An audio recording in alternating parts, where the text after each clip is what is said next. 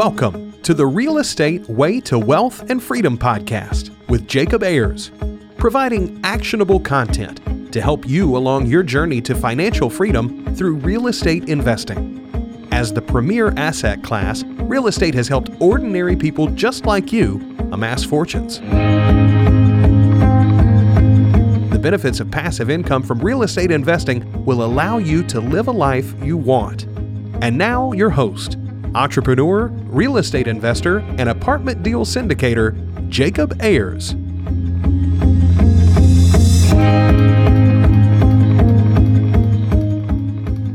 Hi, and welcome to the Real Estate Way to Wealth and Freedom podcast, episode 172.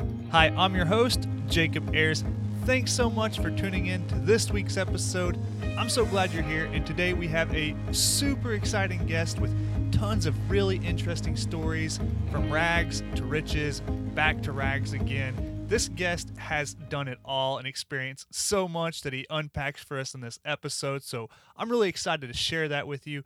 But first, I have a favor to ask from you. If you haven't yet, please go over and leave a rating and review on whichever platform you're listening on. It would mean so much to the show. So once you do that, give me a shout out. I'd like to give you a shout out back and send you something in return. So Thanks so much for doing that. Now, let's jump into this week's episode.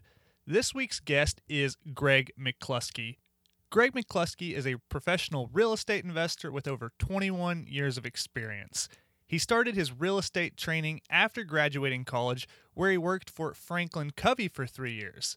Then, with limited experience, Greg went out and purchased three properties in a span of 30 days, returning profits of $88,000 $76,000 and $74,000. And from there, he was off to the races. In 2004, Greg was able to flip a total of 104 homes in the Salt Lake area. His success allowed him to expand his real estate business into Arizona, Idaho, Nevada, and Massachusetts. And then, like so many other people in 2008, Greg was hit hard by the real estate meltdown he lost everything except for the people he cared for most, his children. Greg has gone on to rebound and do more exciting things, controlling real estate in Ohio, doing commercial properties, more fix and flips, more buy and hold rentals, and he shares all of these trials and tribulations for us in this episode. So, without further ado, let's jump into it. All right, today I welcome on the show, Mr. Greg McCluskey. Greg, thanks so much for joining us. I'm happy to be here, Jacob. Thanks for having me on. Hey, thanks so much for joining us. It's our pleasure. Looking forward to talking with you. Now, Greg, for the audience members that don't know you, could you tell us a little bit about yourself, your background, kind of your history? What drew you to real estate investing exactly? And just kind of share with us your journey. Yeah, so I mean, a pretty crazy background. I mean, I grew up in a 900 square foot home just south of Boston, Massachusetts. My dad was a security guard for the South Boston Post Office. Eight kids, five girls, one bathroom, three bedrooms. My brother and I were moved into the basement that we had to dig four feet of dirt out of in order to then cement the floor. And then my dad gave us sheets to make bedroom walls. And so I tell people that that's where I came from because there's no silver spoon. I paid for my own college. My graduate high school at the 2.0. There was only about three colleges in the country that would even have me. So I had to go to junior college first. I started learning about business and learning about life and reading books that changed my mindset. And after a lot of books and a lot of reading, I saw an infomercial on TV by Carlton Sheets back in the day famous Carlton Sheets. And I thought, man, I should buy that and do real estate. And then I didn't because I was a chicken. and the next day I went to my dad's house for Thanksgiving and he goes, Hey, Greg, I bought this Carlton Sheets course. We should go over it together. Over Interesting. It. So my dad and I sat down and we went through the course. And the funny thing is, I did something with it. My dad didn't. I bought my first property like two months later with no money down. And it would only be crazy if that, you know, a little crazy if that's where it stopped. But I was a ski instructor at Deer Valley at this time. I'd moved to Utah. I graduated from the University of Utah. That was my senior year at the University of Utah. And I was coming back from skiing at Deer Valley for the day. I had my wife with me, my daughter, and this guy pulled up in a Mercedes and got out and we stopped at the shake shop and he was wearing about a thousand dollar custom suit. I had the goggle eyes from skiing. I had ratty ski pants on, a t-shirt on. I remember it said three on three live basketball tournament. Some freebie T-shirt. My car was covered in mud. I go in and he's in there and he started talking to me. And I started talking to him, and I'm like, man, I don't know what this guy does or who he is, but he makes a lot of money, and I need a job. I just graduated college. Ski season's pretty much over. I had one resume in my car. My daughter got chocolate on it and crinkled it. It was in the back seat with her. And the guy walked out, and I walked over. I said, I don't know what you do for a living, but here's my resume.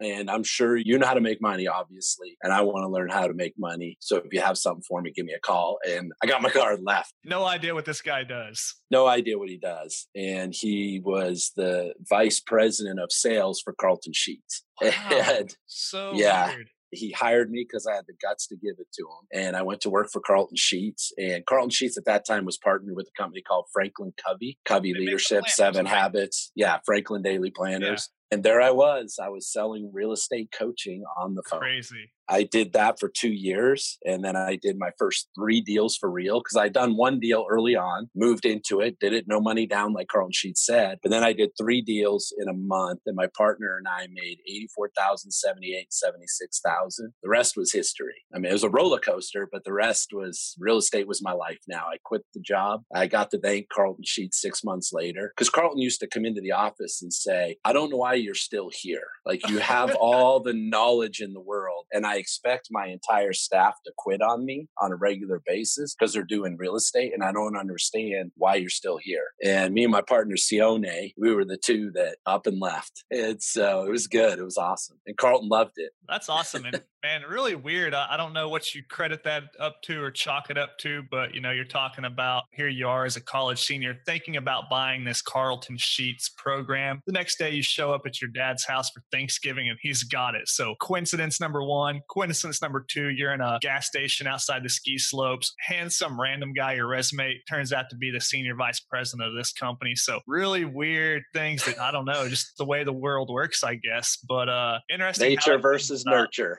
Love Nature versus nurture. Well, I want to open up with this question I'm pretty anxious to ask you about. And I understand that you say you've learned everything as a real estate investor, coach, leader, entrepreneur, not from some MBA, not from Carlton Sheets, not from some college degree, not from your dad, but from coaching 10 year old girls soccer. So, what do you mean by that? Walk us through, you know, your mindset behind that. So I have two daughters that have played collegiately Division One soccer. I have another daughter that's on her way. I've been coaching girls soccer in one way, form another over the last 18 years. And I had the epiphany because I've coached a lot of people in real estate and I've coached a lot of girls in soccer and girls who have played college soccer. And I found myself telling my clients the same thing. Huh. Although I was applying a lot of what I learned in business to soccer, I, it allowed me to break it down to people in a way that they understood. What an example is I would say to a girl, Hey, you can't run after the ball is played. You've got to be there before the ball gets there. If you're going to win, if you're going to get to the ball, you got to be there before it gets there. You have to anticipate. Well, in real estate, you got to be there before the ball gets there. If you want to be really successful in real estate, you have to find off market deals before the real estate agent, not the other investor, before the real estate agent. If you beat the real estate agent, you'll beat everybody else. You got to know how to do that and you got to be there before the ball gets there. So the tagline came from things like that. Don't mistake good for great. I know your parents said it was a good shot, but you should have passed the ball there. It would have been a great play. So you get that a lot in soccer. The parents yell, great shot. good," And you're like, no, no, no, it wasn't a good shot. She took it from an impossible angle and hit the side of the goal. She should have slotted the ball. So I spend a lot of time correcting the girls from the parents' lack of soccer IQ on the sideline so they don't mistake good for great when there's an opportunity to do something great. Really interesting. I can see how there's a lot of uh, lessons that are similar in both business and sports, like coaching girls soccer. So yeah, really cool there. An interesting tagline. One of those things I had to open up with and just kind of understand what Yeah. you meant by that. So yeah, now I get it. That's what I mean. Awesome. Well, going back to your story, Greg. So you mentioned you did these first three flips with a partner, made phenomenal profits on them the first three. It sounds. What was next for you there? What'd you start doing after that?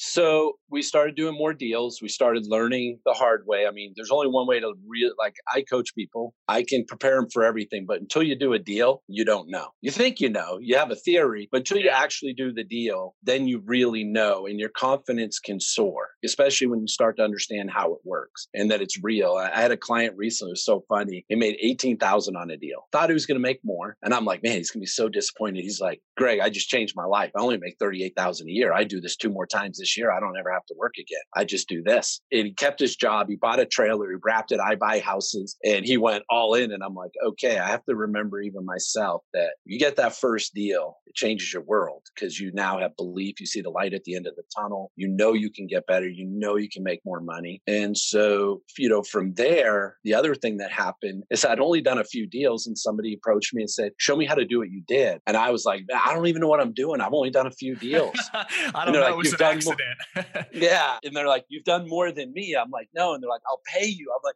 pay me, pay me for what? I'm still learning. And then they kept insisting. And finally I said, okay, tell you what, I'll show you exactly what I did. And if you make at least $20,000, you can pay me five. And they made 80,000 and they paid me five. And then they said, let's do it again. Except this time they brought two people with them who wanted to learn. And then the light went on for me that when you become an expert in something, you get to have multiple streams of income. You don't just do real estate. I got to do real estate. I got to coach real estate. I got to loan out money. I started creating multiple businesses and multiple streams of income with my expertise. And then it developed into a large business that by 2006, I was making 200,000 a month just doing real estate and helping people out. And I was at that point working about an hour a day. Wow. Well, that's quite yeah. significant. And I'm not bragging because we could talk about 2007 when we get to that point.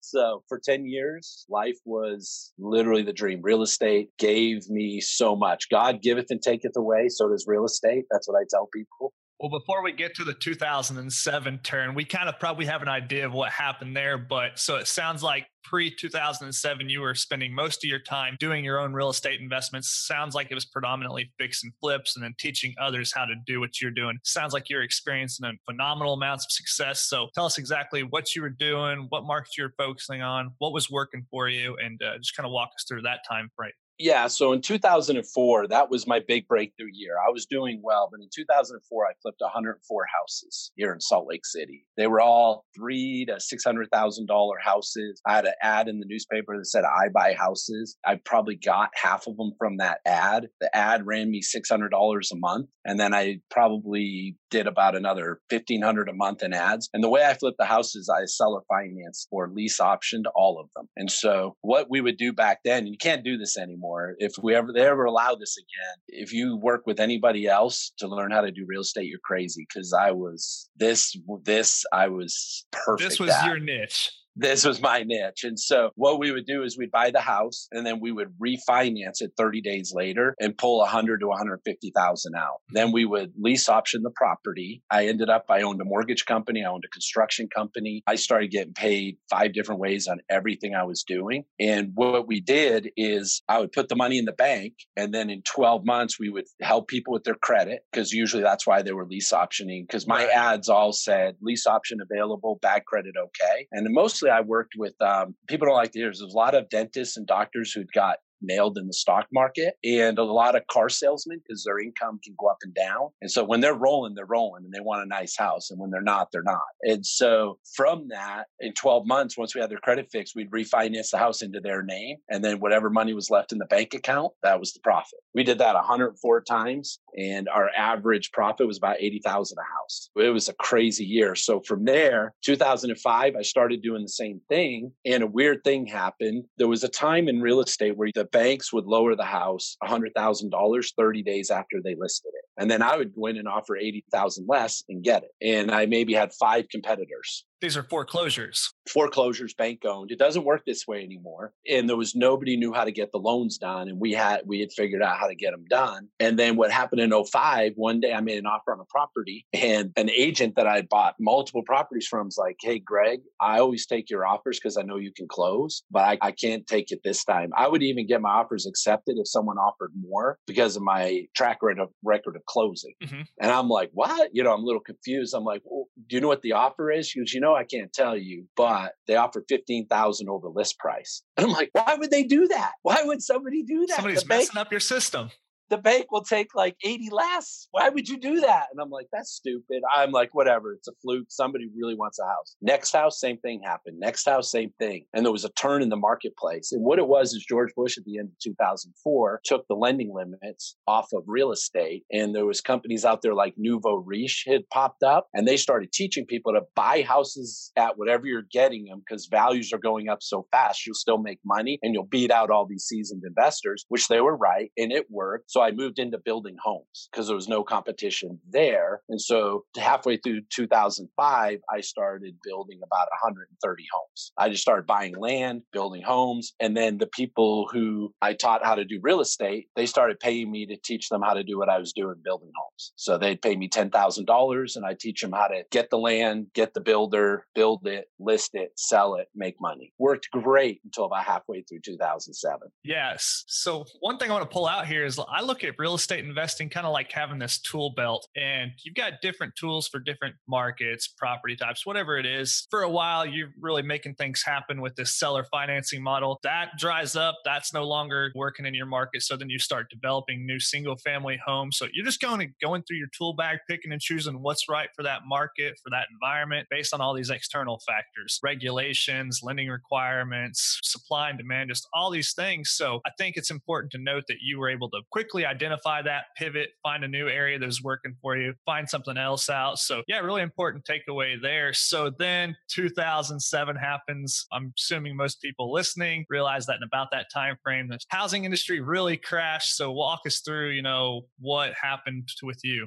So, two things. Number one, I don't teach people ABC one, two, three because every market's different, every climate's different, economies are different, year to year's different. There's a lot of people out there teaching a system that works and it works, but it won't work in a year or in two. And if you don't know how to do real estate for real, you won't be able to adjust. Like if you're an amazing marketer and you can find wholesale properties and flip them to other investors and you become amazing at marketing, but you don't learn real estate, when that dries up, you won't be a real estate investor. You'll be looking for something else else to market. So uh, that's the thing where I distinguish myself from a lot of people is you got to have all the tools. You got to know how banks work. You got to know how money works, financing works, real estate. Now, as far as 2007, the crux of it is my business partners and I had done so well that we had a hundred million dollar line of credit for building homes and we could approve our own loans because we had a mortgage company. It was definitely the fox watching the hen house, right? We were doing things the right way. But when the banking regulations changed, what happened to us is the federal government government disallowed these kinds of lines of credit anymore. Mm-hmm. And not only did they disallow them, all the banks had to call the notes due. So we're building at the time, it was 87 houses were being built, and we were three quarters of the way through most of the houses, and we had 30 days to pay back the bank.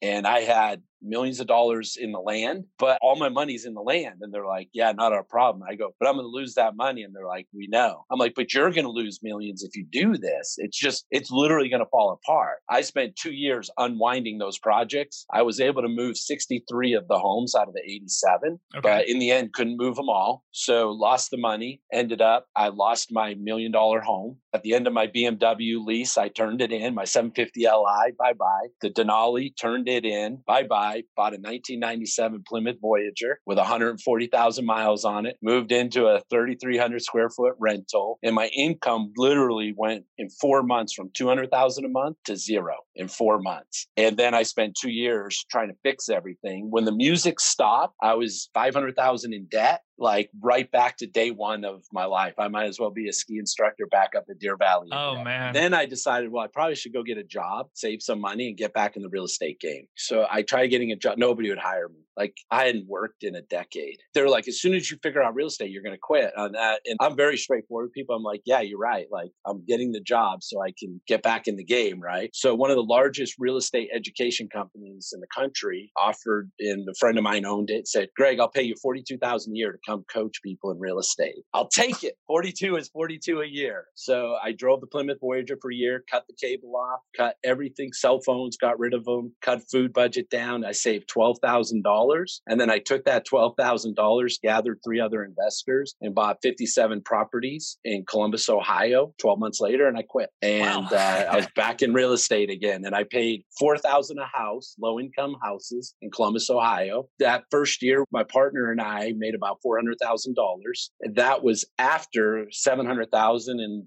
fire, theft, and vandalism losses on these low income houses. So we tightened up that part of the business so we'd make more money the next year. And then somebody led us to Dayton, Ohio and introduced us into, we started buying 100,000 square foot buildings for $200,000.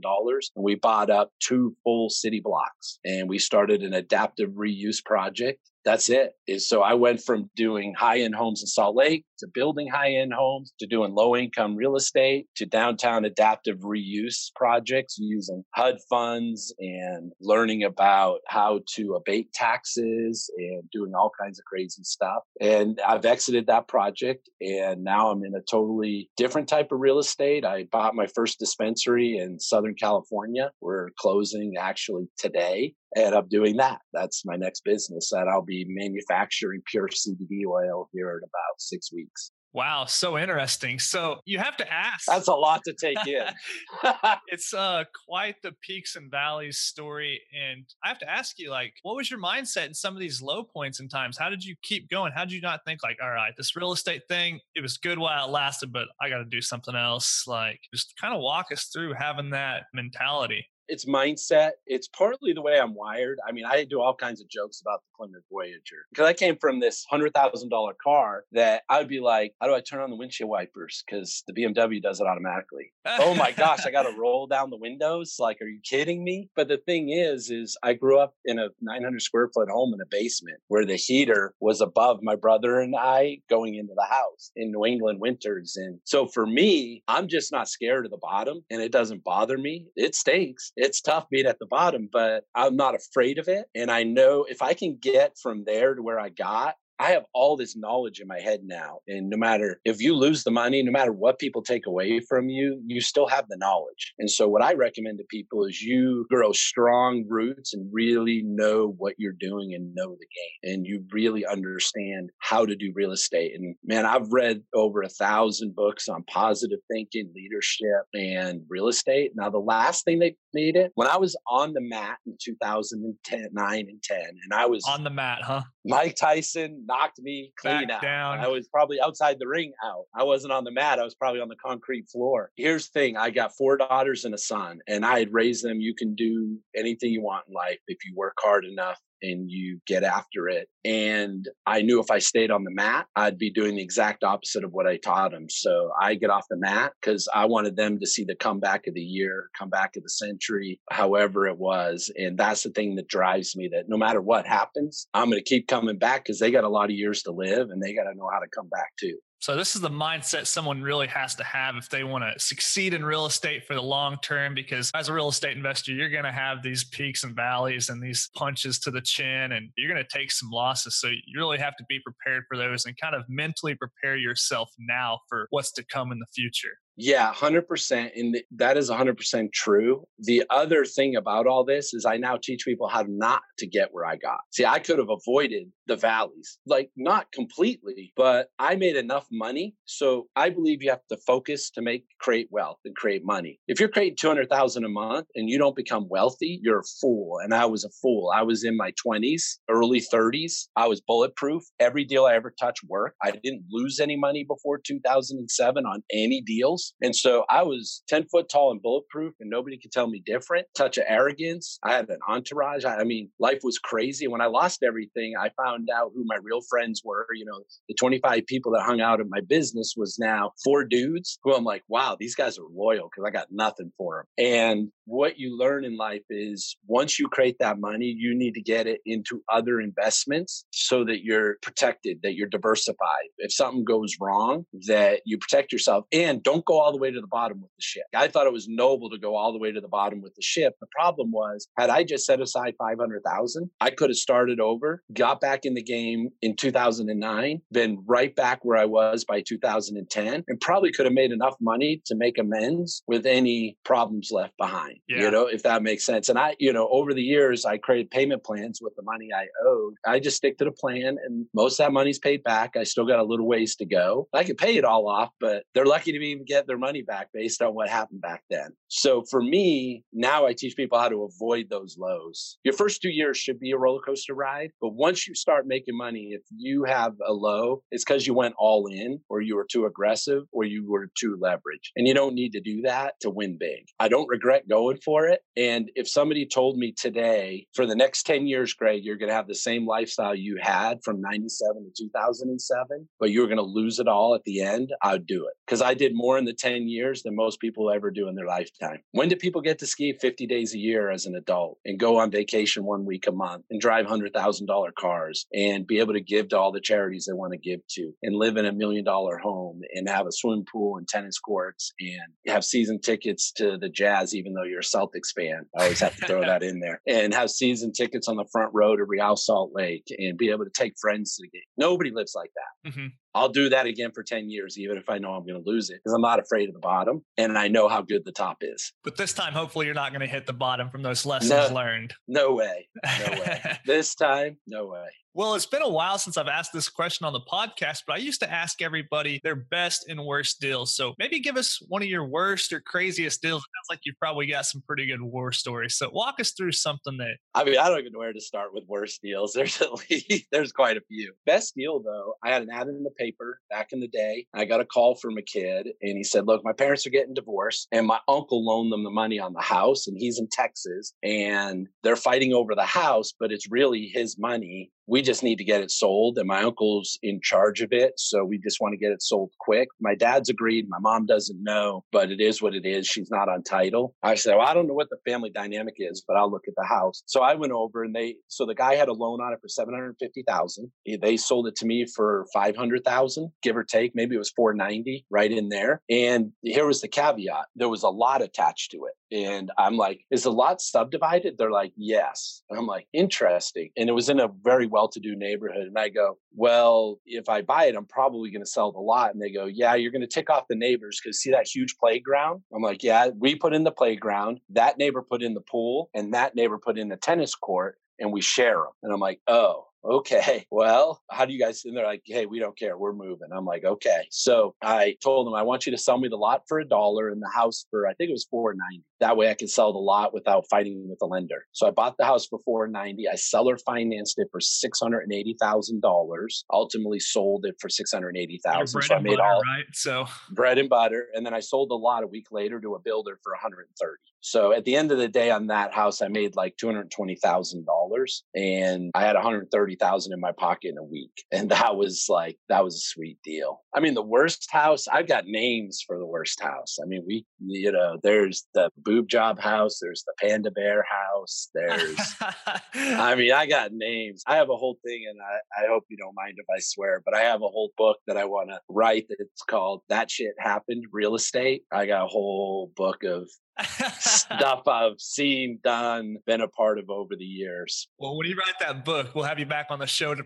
it for sure. yeah. So far, I have 82 different stories, deals from real estate that are just unreal. Uh, I mean, the Panda Bear house was just crazy because it was a Japanese modern style Panda Bear house that we purchased from the bank, knowing nothing about it. And then found out later that the mom died in the house and contractors kept leaving the job because it was haunted, quote unquote. It, and then realtors started asking if it was, and it just got worse and worse and worse. And by the end, we couldn't get anybody to move into it. So we finally sold it for no profit and just got rid of it. Some guy bought it and then he's been there ever since. I don't know if he's had the same problems as everybody else, but that was a bad deal. And so, and I, you know, to this day, I'm like, I don't know. I never saw it or had any experiences while I was at the house, but everybody else did. Well, Greg, in today's market, some people think that we might be at the top of the market, not necessarily that there's some kind of crash coming or anything, like, you know, in the 2007, 2008 housing crisis. But let's say there were some factor that was going to create some crash in the housing market. What lessons would you give to somebody in today's environment to prevent the mistakes that you made back in that time frame? So, back in the middle of 2006, I knew the crash was coming. I was in an investment bank. If you go watch the movie The Big Short, I've watched it. I didn't need to. I lived it. It was that's exactly how it went. But in the middle of 2006, we knew it was coming. We were actually trying to figure out how do we build the rest of our houses fast enough and get them sold before the crash actually happens. That was our goal. How do you avoid it? It's a tough one. Everybody thinks they can predict it. If people are being honest, most of the people who got out were getting out for other reasons and got a little lucky. Those that stayed in, a lot of us were trying to get out. And then the people who had no idea, didn't see it was coming, typically those people, they didn't really know anything about real estate. They were Arby's managers doing spec home building because somebody told them it was a good way to make money. And yeah. so, for that reason, I think it's really hard to actually avoid. Now, our current market, it's not 2006. So, here's the deal we have more equity in America than we had in 2006, more income, more disposable income, less debt than we had in 2006. So, all of those factors right there tell me we're not in the same position. Look, the stock market crashed in 03, 04. It crashed in 97, but real estate didn't. Typically, when the stock market crashes, the money goes into real estate. And that's what happened in 04. Real estate got a boost. And George Bush taking the lending limits off gave it a boost. Because what he did is he took Bill Clinton's every person own a home right. and he put it on steroids. And it was awesome. I hope we do it again. It's good for business on my end. So if the stock market were to drop this time, the money's going to go into real estate. The other thing that happened in 07 and 08, the stock market was crashing because of the real estate and banking industry. And that hadn't happened. It happened a little bit in the 80s with the savings and loan scandal, and it happened in the 30s. Other than that, the other stock market crashes was when the stock when the tech markets crashed. And that doesn't really affect real estate the same way. It actually helps real estate because money's got to go somewhere from the institutions. And so looking out at the landscape, what we really and the other thing that's going on is this is why the market's flattening out. It's flattening out right now purely because the interest rates are going up. But in millennials specifically, they're ripping us off. Now, baby boomers remember under Carter when interest rates were 14%. So six and a half to them is fine. And in 2006, the rates were six and a half. A good loan was six to six and a half. And you were willing to do 7% interest to get a deal done. So right now, under a healthy economy and under a Republican president and Republican control, you're going to see interest rates, I believe, go to six and a half percent. If a Democrat takes control or the Democrats do, you'll probably see it come back down to five and five and three quarter. The flattening is people getting ticked, but eventually mortgage brokers are going to start saying, because they got to close deals, if you don't lock at six and a half percent, it could go to seven. And then you're going to see the market start to go up again, and you're going to see people accept the new economy, just like they accept how long for how long was it 99 cents to get a burger at McDonald's? Now it's a dollar 49. So for 2 weeks everybody complains and then they're happy to pay a dollar 49. That's the flattening in the economy. And so the next step is is the stock market going to go? I don't believe that Donald Trump and the Republicans will allow the markets to crash before the next election. I think they will do everything and anything in their power subsidy wise with oil with everything else to keep the markets intact. Now, after then, all bets are off. After then, all bets are off. Uh, it, are we due for a correction? Look, the market corrects every seven to 10 years. It's been 10 years since we've had a correction, but correction doesn't mean crash. The flattening could be the correction or one segment. If the stock market drops and it has nothing to do with real estate, I'm not really that worried about real estate. As a matter of fact, it'll give everybody an opportunity to get a house 20, 30,000 lower. Then a year will be back up to the value that they dropped to from. And another interesting thing to bring up in uh, along lines of this topic is the Federal Reserve has indicated their activity in the 2019 coming year with a few impending rate increases. So you have to ask yourself, what's that going to do to the world of real estate? Obviously, it's going to increase interest interest rates. You're going to be able to buy littler house for the same amount of money. So, you know, you kind of have to be looking towards the future and understanding what that means to you as a real estate investor. Absolutely. I always use California as an example, and the rest of the country doesn't like to hear this. Look at what they're paying for houses and just know that the economy, wherever you are, can eventually handle that if it comes to it. Californians pay 500000 for a 1500 square foot home, and people in the rest of the country, how do they afford that? Now they get paid a little more, but the market's going to keep going up, whether people like it or not. And the other part of that is this is the bigger factor than the interest rate. The bigger factor factor is millennials are getting married much older. They're having less kids. They have less of a need for a house and the type of houses that have been built. That to me could be a bigger problem for real estate investing in the future than the actual rates going up. Yeah, now we're looking at even bigger indicating factors such as demographics of a whole generation. And what you're saying is very true. I fit in that demographic. Many mm-hmm. of my peers fit in that demographic. And it's very true. People are waiting till later in life to get married, have kids, buy a home, if they're even doing those things in the first place. Lots of people are delaying those and delaying those. And some people aren't even doing those things at all. So yeah. So it's an inch, and you have the baby boomers going, well, I don't need a house anymore. I'm I'm downsizing, and so I looked at a house the other day. It was six bedrooms, three baths, and I'm like, they built this house back in the late '70s, early '80s. The average family in Utah had six to eight kids. This house oh, was oh, yeah, built for Utah. That. Such a large family, huh? this house was built for that family, and now the average family in my age group has three to four kids, and in the next generation, it's going to be two or three kids kids. Yeah. So right away, we're like, all right, let's just take these two bedrooms and make it into the most incredible master suite we can make it into. I was trying to find ways to take bedrooms out of the house to make it more appealing to a modern family. And that's a different shift. It could affect our pricing in the future on large homes. Yeah, interesting. Well, Greg, if you just had to boil down all of your experience into one like actionable piece of advice for newer investors out there, what would you tell somebody looking to grow their portfolio, maybe buy their first investment property, maybe somebody in that type of career range?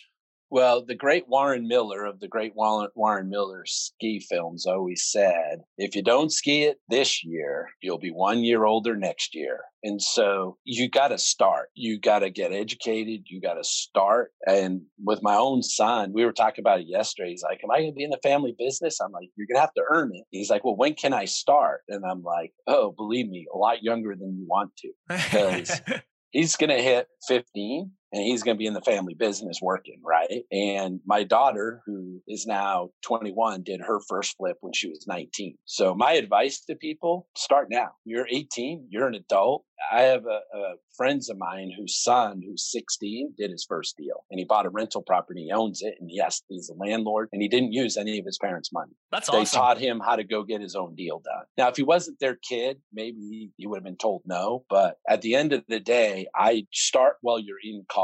If you want to do real estate and you're ready to go, start now. I have a new client who's 60, retired New York City police officer. He's starting this week. And I have another client who's 23 and he owns nine deals already in the last year. He looks at the 23 year old because I, you know, oh, showed him because a 23 year old has a tendency to complain. And I'm like, why don't you talk to Michael over here about what you have to complain about when you already have nine deals at 23? You're going to be a millionaire before you're 28. That's the reality. So I tell people it's harder when you start young. It's harder to get credit. It's harder to get experience. Here's the deal. It's going to be hard no matter when you start because then you you might have kids, you might have a spouse, you might have a job that takes 60 hours a week or 50. I don't care what stage you start in life. It's not going to be easy. It only gets harder. So yeah. I tell people start young and then I tell them to get educated there's so many ways to get educated in today's world on how to do real estate between YouTube and Facebook and LinkedIn and BiggerPockets and coaches and courses that are out there. Heck, you could go find a Carlton Sheets course probably at a Goodwill store or thrift store and for five bucks and you have everything you need to know to do real estate. Oh, that information's dated. 80% of that information still works today. Math is still math, right? So math is still math. Yeah. Amen. yeah, Well, Greg, it's been a real fun conversation and very entertaining to hear your journey, all these trials and tribulations, rags to riches, back to rags to riches again. So really fun and just interesting to, you know, see what you've done and how you've experienced real estate throughout your journey. Now, as we're wrapping up here, we wrap up every episode with a lightning round. We like to ask all of our guests, are you up for it? I'm up for it. Let's do it. All right, great. Well, what was your biggest hurdle getting started investing in real estate? And then what did you do to overcome it? Belief mindset and believing I could do it that a kid with a 2.0 GPA not considered the brightest bulb in the bunch can go out there and do real estate and make more money than my smarter friends allegedly yeah. Yeah, now sure. the way I got it though is reading books it started reading books like The Magic of Thinking Big, The Magic of Believing. Uh, there's a book called Being Happy by Andrew Matthews. I started there, positive thinking, changing my mindset, setting outcomes, having affirmations, getting to a point where I don't need affirmations because it's a way of being. If people don't tell you you're an optimist, you're doing it wrong. When people tell me I'm an optimist, I'm like, uh huh. That's the only way to get ahead in life is to believe it could happen for you. So I think you have to start there before you even educate yourself in real estate you have to get an inner voice that believes in you and is positive and optimistic that'll push you to do it. Because if you're like me, most of us, whether it's teachers, coaches, or parents, have a negative inner voice or one that we gave ourselves. If you had a parent that told you you could do anything and you could do real estate and you become president of the United States, you probably have a very positive inner voice. But what I know about reality is 95% of people have a negative default system. Hmm. Yeah, maybe that's something I've taken for granted up to this point. But yeah, you're probably right there.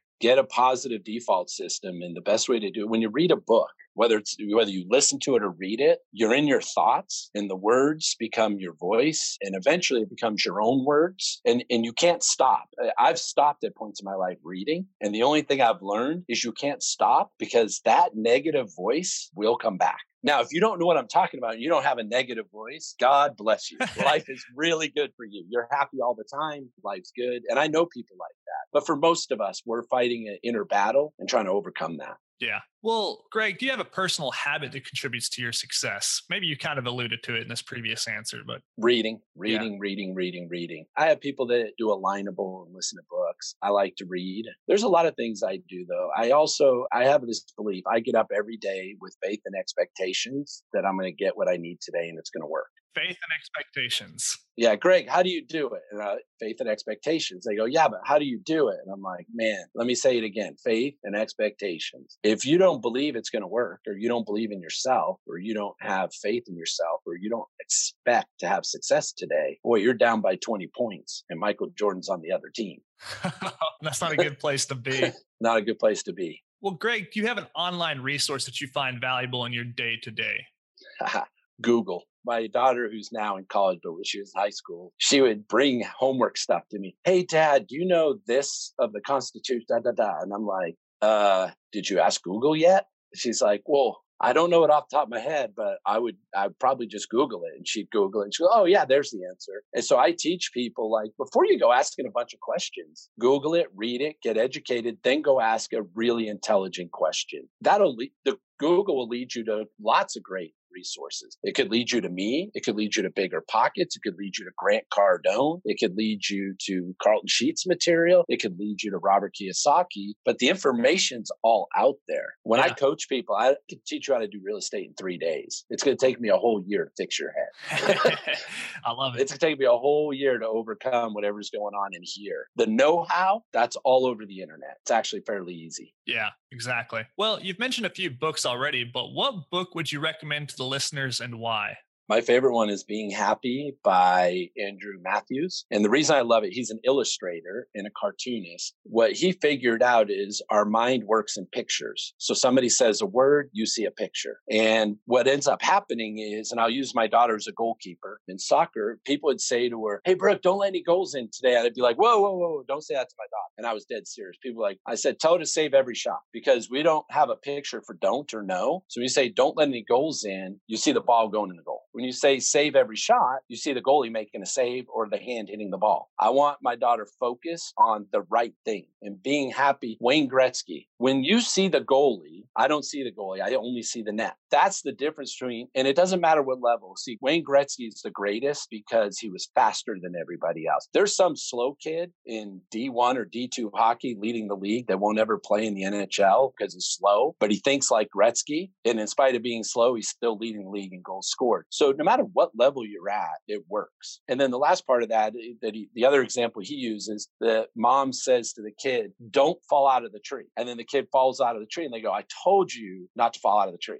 Versus what you should say to the kid, be careful in the tree. Because now the kid pictures being careful and grabs on tighter. That's my favorite book. Because the epiphany I had from that book was so profound. Unheard of book. Very few people have read it. It's a book I can recommend that people are like, look, I could I have The Servant is a James C. Hunter. That's one of my top books. There's a difference between influence and power. If you have power, you can wield it. And people do what they say as long as you have power, and then one day you won't. See, when I lost everything, nobody had to listen to me. So the question became, do I have any influence? And how do you get influence? And even when you have power, how do you use influence instead of the power? So as a parent, as a leader, as owner of a company, as a coach, I try to influence people rather than use power to get them to do what I want. And so that book, profound. But those two books, they're they're my top two. I love it. Awesome. We'll link those books in the show notes if our audience members want to pick those up. Being Happy is one of those ones that I've never heard of. So I'm excited to uh, add that to my reading list and get after it. So, Greg, very last question, in our lightning round before we wrap up for the day. If you were to give advice to your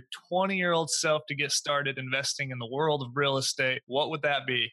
Go get your first property. Just do it. Don't wait. No excuses, no fear. I mean, you just got to get it done. You get that first property then. I mean, I was lucky. I would have only been ahead of myself by six years. But again, do it. You find a mentor. My dad was actually a good mentor in my life or life. And then I had a mentor that people always laugh at this. He was in the Amway business. He was a diamond. And he's the guy who taught me to read in college. And then my next mentor, Harold Higginson, who nobody's ever heard about other than he's the guy with the Mercedes and the thousand dollar suit. Yeah, okay. He taught me more about business and life and money and belief than anybody else. And if you have someone like that in your corner, it can change your world. I had another mentor, W. Rolf Kerr, who he's quoted in Seven Habits of Highly Effective People. And he always said, Greg, be yourself. And I'm like, okay, that's good, but be your better. sure. well, and then he had a caveat, but be your better self. Ah, there so, you go it was uh, okay to be yourself, but that's not a cop out. Be your better self. Your better self can get up a little earlier, stay up a little later, believe a little more, do a little more, work a little harder, be a little smarter, get a little more educated. That's all in your power. That's all in your control. Or you can play another video game, watch another TV show, watch another football game, hang out on Saturday and complain about where your life is. And so I've always had those people, those mentors, and they all, W. Rolf Kerr was my mentor from 20 to 20 22. Harold was my mentor from about 22 to 24. And then the other guy was my mentor from 18 to 20. That's where I went from getting 2.0 GPA in my first semester of college to I had a 3.7 GPA because of that mentor my fourth semester. And so at 20 years old, and man, people making money in business love helping a young gun who wants it. They love it. So why aren't you talking to people who got it, who can teach you and show you the way? And and the best part about it, they won't give you any money to start, but they'll teach you how to find it. And that's more powerful. Yeah, definitely so. Well, Greg, hey, it's been an awesome conversation. Very entertaining. Lots of good takeaways and lessons learned from just understanding your journey and seeing where you've been and how you've done things. Now, as somebody with as much experience and as somebody with as much experience as you, you've got a lot of lessons to share with people, which you are doing through your breakawaymindset.com mentorship program there. So tell us a little bit about that and then tell us where people can learn more about you, connect with you if they got any other questions questions? Yeah. So I tell people all the time add me on Facebook, Greg McCluskey, M C C L U S K E Y. I'm easy to find. I'm not a Century 21 agent, so that eliminates the other Greg McCluskey. Um, But find me on Facebook. I put tons of free content, tons of stuff on Facebook. And then Breakaway Mastermind. I have a mastermind group for people who are ready to do real estate, not talk about it. We have a tagline we do real estate, we don't play it. And I tell everybody, you get my program, you're going to own some properties, you're going to own some properties fast, and you're going to have some stress in your life because we're not just sitting around talking about it like 80% of the real estate investors out there. Um, I've been doing this a long time.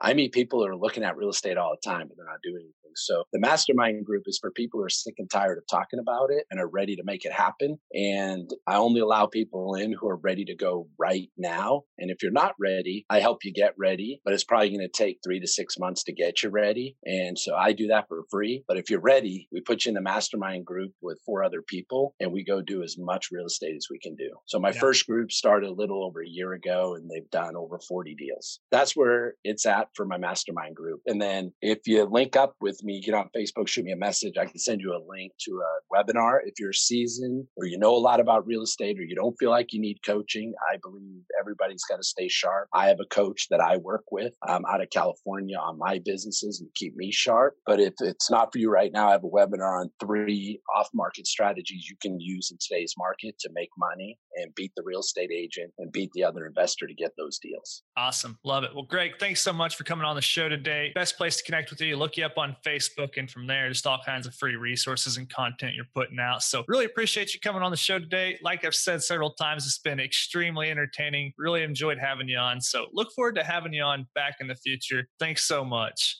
You bet. Thank you, Jacob. Thank you. Take care. Take care.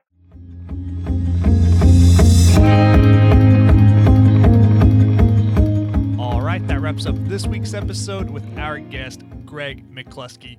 Wow, how exciting is Greg's story from rags to riches, back to rags, and then riches again? You can see that Greg has experienced tremendous success and tremendous failures. Persevering through all of those to come out where he is today just shows a lot about the power of mindset and positive thinking, as Greg touches on at the end of the episode. So, if you'd like to learn more about what Greg is doing, connect with him. Feel free to visit the links in the show notes where you can find his profile information on both LinkedIn, Facebook, and of course his website, breakawaymindset.com. Hey, if you liked the episode today, please go over, hit subscribe, leave a rating and review on whichever platform you're listening on. And feel free to reach out, connect with me. You can do so at www.jacobayers.com forward slash contact. Till next week, engineer the lifestyle you want. You've been listening to the Real Estate Way to Wealth and Freedom podcast, providing you actionable content to build your real estate empire. Nothing on this show should be considered specific, personal, or professional advice. Please consult an appropriate tax, legal, real estate, financial, or business professional for personal advice. The opinions of guests are their own. Information is not guaranteed. All investment strategies have a potential for profit or loss.